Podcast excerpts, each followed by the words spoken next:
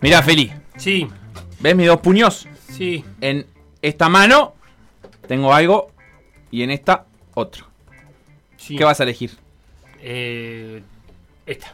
Ah, listo. Selección femenina sub-17. Ah, qué suerte. ¿Te gustó? Eh, fútbol. Es de lo que sabes, Tom. Eh, te salió la bolilla que estudiaste, ¿no? Sí, la, justo la que preparé ayer. 1 a 1, empate de Uruguay contra Brasil ayer en el estadio Charrúa, en esto que fue un debut para estas seleccionadas sub-17, que todavía no habían tenido oportunidad de tener partidos internacionales y que se están preparando para que, Feli. Para un sudamericano que va a haber en Uruguay, que quedan definir muchas cosas, pero bueno, lo bueno es que va- se sabe que va a haber un, un sudamericano. Ayer en este en este amistoso internacional, que son dos, el próximo se va a jugar el lunes, pero va a ser a puertas cerradas. Ayer tenía público, invitados, pero público al fin y televisación, lo pasó a UTV.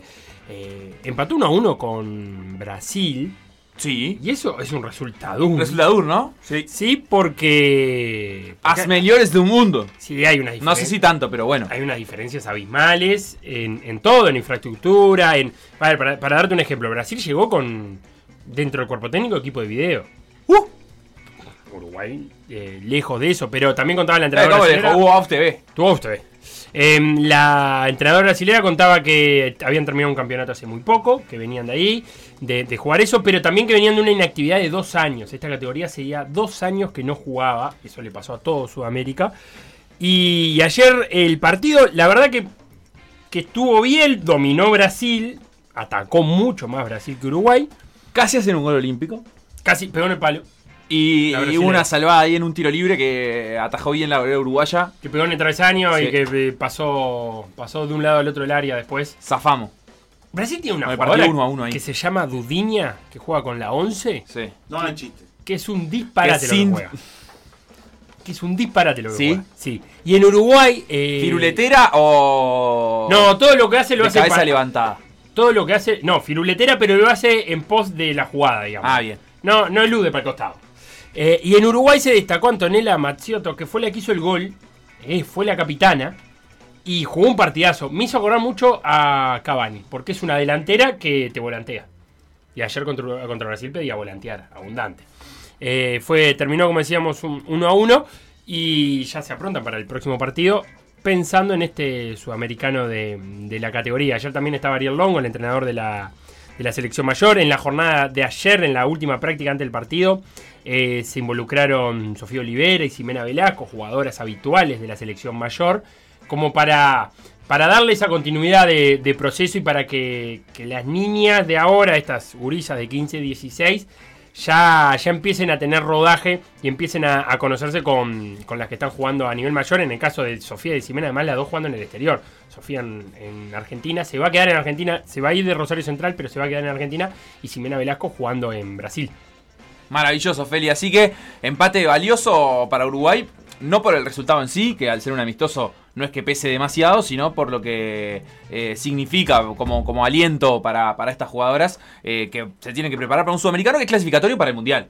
Eso Sí. es importante decirlo también, es importante recordarlo, porque bueno, Uruguay está en este camino de buscar clasificar a un nuevo mundial sub-17. Y ahora sí, lo que me queda en la otra mano, que elegíla. Listo, perfecto. ¡No! ¿Eso? Ah. Sí, el ascenso de Wanderer femenino. Fabiana Manzolillo, entrenadora de Wanderer, lo hizo de vuelta, Feli. ¿Otra Lo vez? hizo de vuelta. El año pasado ascendió a defensor de forma invicta, solo empatando dos partidos que fueron en ese momento contra Danubio. Ahora se fue a dirigir a Wanderers y ya es campeona, o, campeona, ya ascendió, logró el ascenso por anticipado con el equipo de Wanderers, venciendo ayer 7 a 1 al equipo de Torque. Eh, otro de los equipos que juegan en esa categoría, en esa segunda división. Y con ese 7 a 1, tres goles de Belén Abreu, dos goles de Manuela López, un gol de Belén Benítez y un gol de Belén Suárez. De los siete goles, cinco fueron de Belén. ¿Viste? Notable. Ah. Partidazo. Tremendo. Y. mm, De, de las Belén, tendrías que decir. Exacto, las tres Belén que, que hicieron goles. Eh, Fede Barreiro, Sí. nuestro especialista en fútbol femenino. Estuve eh, ayer con él, es el, es el dueño del fútbol femenino. Está, sí, la verdad que Él sí. levanta la mano, hace, hace así y consigue todo. Tremendo. Eh, pero bueno, está en tareas laborales, por eso no, no pudo salir al aire en el día de hoy. Pero igual nos mandó un pequeño resumen. Nos decía que desde el principio de año, la verdad es que Wanderers era uno de los candidatos a ascender. Quedó demostrado porque ganó todos los partidos que jugó hasta el momento. Eh, tenía, como ya dijimos, una de las mejores entrenadoras, Fabiana Manzolillo, que además de ascender a defensor, en 2014 y 2015 fue campeona eh, de primera división con Colón Fútbol Club, así que ya tiene dos títulos de primera en su haber. Y además contrataron a Mariana Pion, una jugadora de selección.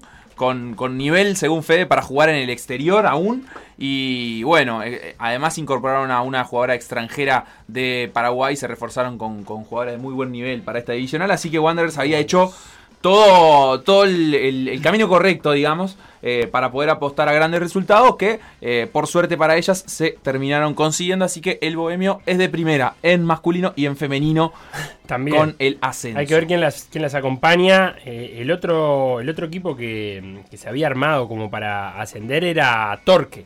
Sí. Que se había formado en base al equipo de Racing que había logrado Había el ascenso. el ascenso, correcto. Eh, y, que, y que también tenía como, la, como objetivo el, el poder ascender. Eh, estoy tratando de buscar eh, cómo viene este torneo de segunda Ah, división. No viene nada bien Torque. ¿No? Así que eh, voy a retirar todo lo dicho. Wander tiene que irse No, pero es, ci- es cierto eso que, que no, vos todo lo, sí, la Eh, información sí. El objetivo de ascender quedó lejos porque tiene cuatro puntos. San José, eh, a mí me San tocó José tra- es el otro que viene bien. Claro, a mí me tocó trabajar en, en- en el partido San José contra Torque, lo hice, en- y en San José tiene un buen equipo también. Aparte, el Castro Martín La Guarda está precioso, eh, y San José eh, tiene 12 puntos, y la verdad que por lo que vi, ese partido me resultó un, un equipo muy interesante. Antes del comienzo de esta fecha, eh, ten- tenés la tabla actualizada. Ah, está, perfecto. Porque Wanderers había llegado a 15 puntos, eh, San José 12, Rentistas y Cerro tenían 9 y Parque del Plata 6 eh, unidades hasta el momento. Y ahí un poquito más abajo, quienes cierran esta fase, Torque. Boston Torque con River 4, Boston River con 3 y Laudelar con 1. Que esto ya es torneo de ascenso, es decir, Claro. eh, después de jugar una primera fase que fue dividida en grupos, estos equipos fueron los que quedaron en la parte de arriba, o sea, tan mal, ningún, eh, no, no está ninguno de ellos porque todos terminaron peleando. Hay un duelo la- la clave la fecha que viene porque quedan dos fechas nada más. Y el duelo clave es San José eh, contra Rentista. Buenísimo. 12 Partidazo. puntos contra 9 para ver quién es el, el segundo ascendido.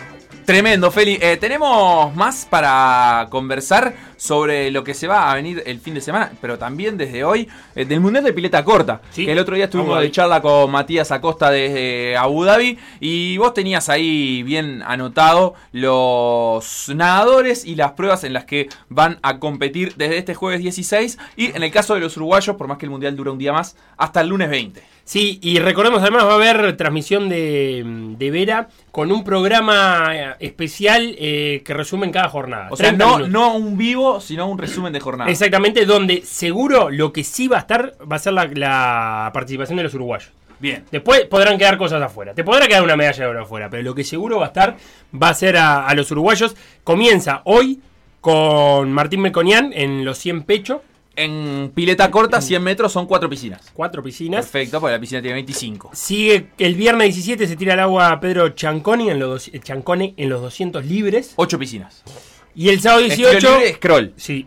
El sábado 18, ellas al agua. Nicky Frank en los 200 espalda. También 8 piscinas de estilo espalda. Y Luna Chabat en los 100 combinados. Ay, ay, ¿Cómo, ay. cómo? Bueno, entonces tenemos. eh, se cierra con crawl. Eh, eh, tenemos mariposa, eh, espalda, pecho y crawl. No me acuerdo si es ese orden. Se, no, se, se arranca en espalda, pues se, ¿Se arranca del arranca de agua. espalda? ¿Cómo Sí. arrancas si, si no? Tienes que arrancar desde el agua, ¿Por qué? la espalda. Vos decís que la, la hago La espalda podés dar la vuelta olímpica y salir nadando espalda. Pero, o sea, yo no te estoy diciendo que no. No, tenés razón. Estoy diciendo puede ser, te digo que no sería imposible lo otro. Y el, el día, si hay un día para seguir a los uruguayos, es el lunes que corren todos. Luna 100 mariposas, Nicky los 200 combinados, Pedro Chaconi los 100 libres y el Bocha Martín Melconian los 50 pecho. Eso va a ser el lunes 20. Eh, ya se los vamos avisando porque no vamos a estar nosotros para decirle cómo le fue Es verdad. a los gurises. Pero recuerden, en Vera van a quedar colgados eso de la, de la mano de Pablito Benítez, eh, nuestro amigo y colega que mucho sabe Opa. de natación, va a estar ahí poniéndole la voz. ¿En y, serio? Y el cuerpo a esos programas especiales. Bien, me encanta. Eh, bueno, en serio, Pablo, para, esta materia. Sí, sí, sí, sí.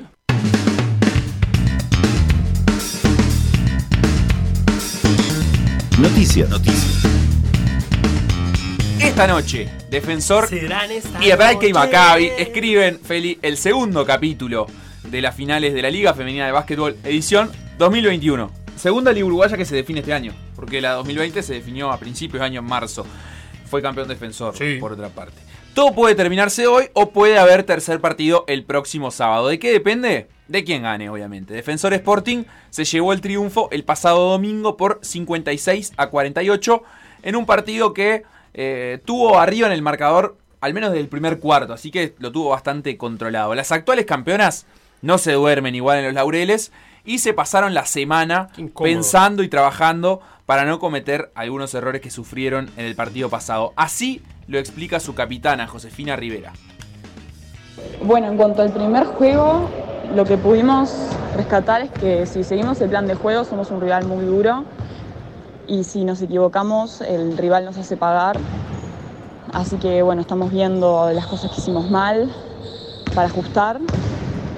Y después estamos preparando el segundo partido de la manera que dije recién, escauteando, mirando el partido, eh, poniendo el foco en detalles y concientizando que los errores en finales se pagan caro, entonces tratar de minimizarlos para, para bueno, poder llevarnos el segundo partido y así lograr el campeonato de nuevo.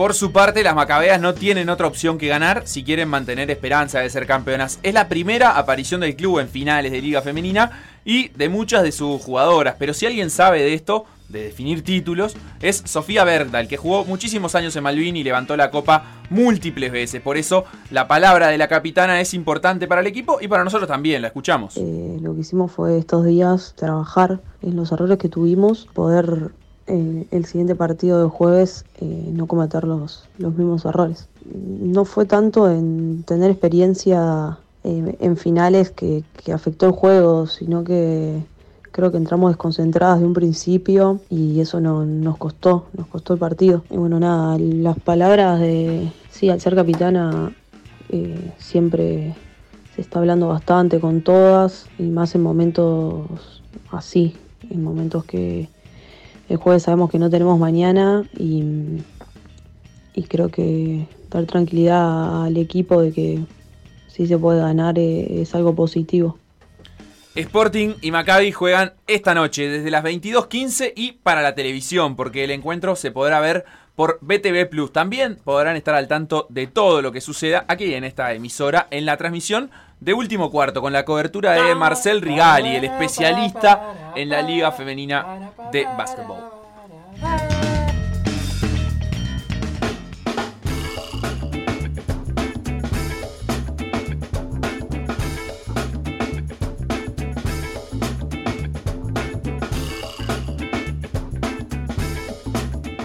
Unos reman de espalda y otros reman de frente, Facu. Sí, la diferencia es sustancial. Desde hoy y durante el fin de semana tendrán lugar los sudamericanos de remo y canotaje. Empecemos por el remo, Facu, que es la disciplina estrella de este año para el deporte celeste. Se disputa el sudamericano en Asunción, Paraguay.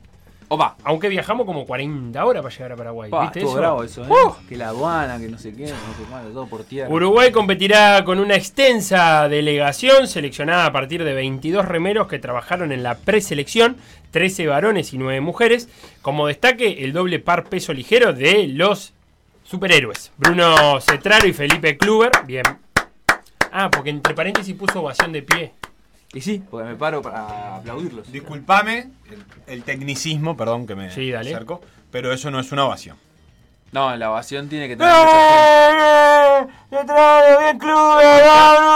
Acá el que Eso, decide, eso es una ovación. Casi que ni palabras debería haber. acá el que decide lo que es una ovación es el Kike Rillaga. Uh. Volverán a competir Cetraro y Kluber por primera vez de su gesta olímpica, aquella final en la que terminaron sexto. Por otra parte, en el lado calcaño, se realizará el sudamericano de canotaje, donde Uruguay tendrá cerca de 60 representantes en todas las categorías. Acá. Es una cita única que se disputará para las categorías menores, 13, 14 años, cadetes, 15, 16 años, juveniles, 17, 18 años, sub-21, sub-23, seniors, Master A, que es de los 35 a los 44, ahí puedes entrar, Seba, y Master B, que es de 45 años en adelante. Ah, mucha, mucha Estarán los celestes Sebastián Delgado y Matías Sotero, que se desempeñan en el Club Kayak Tudense de España y tienen experiencia mundialista, así como Santiago Melo, reciente medallista en los Juegos Panamericanos Junior de Cali.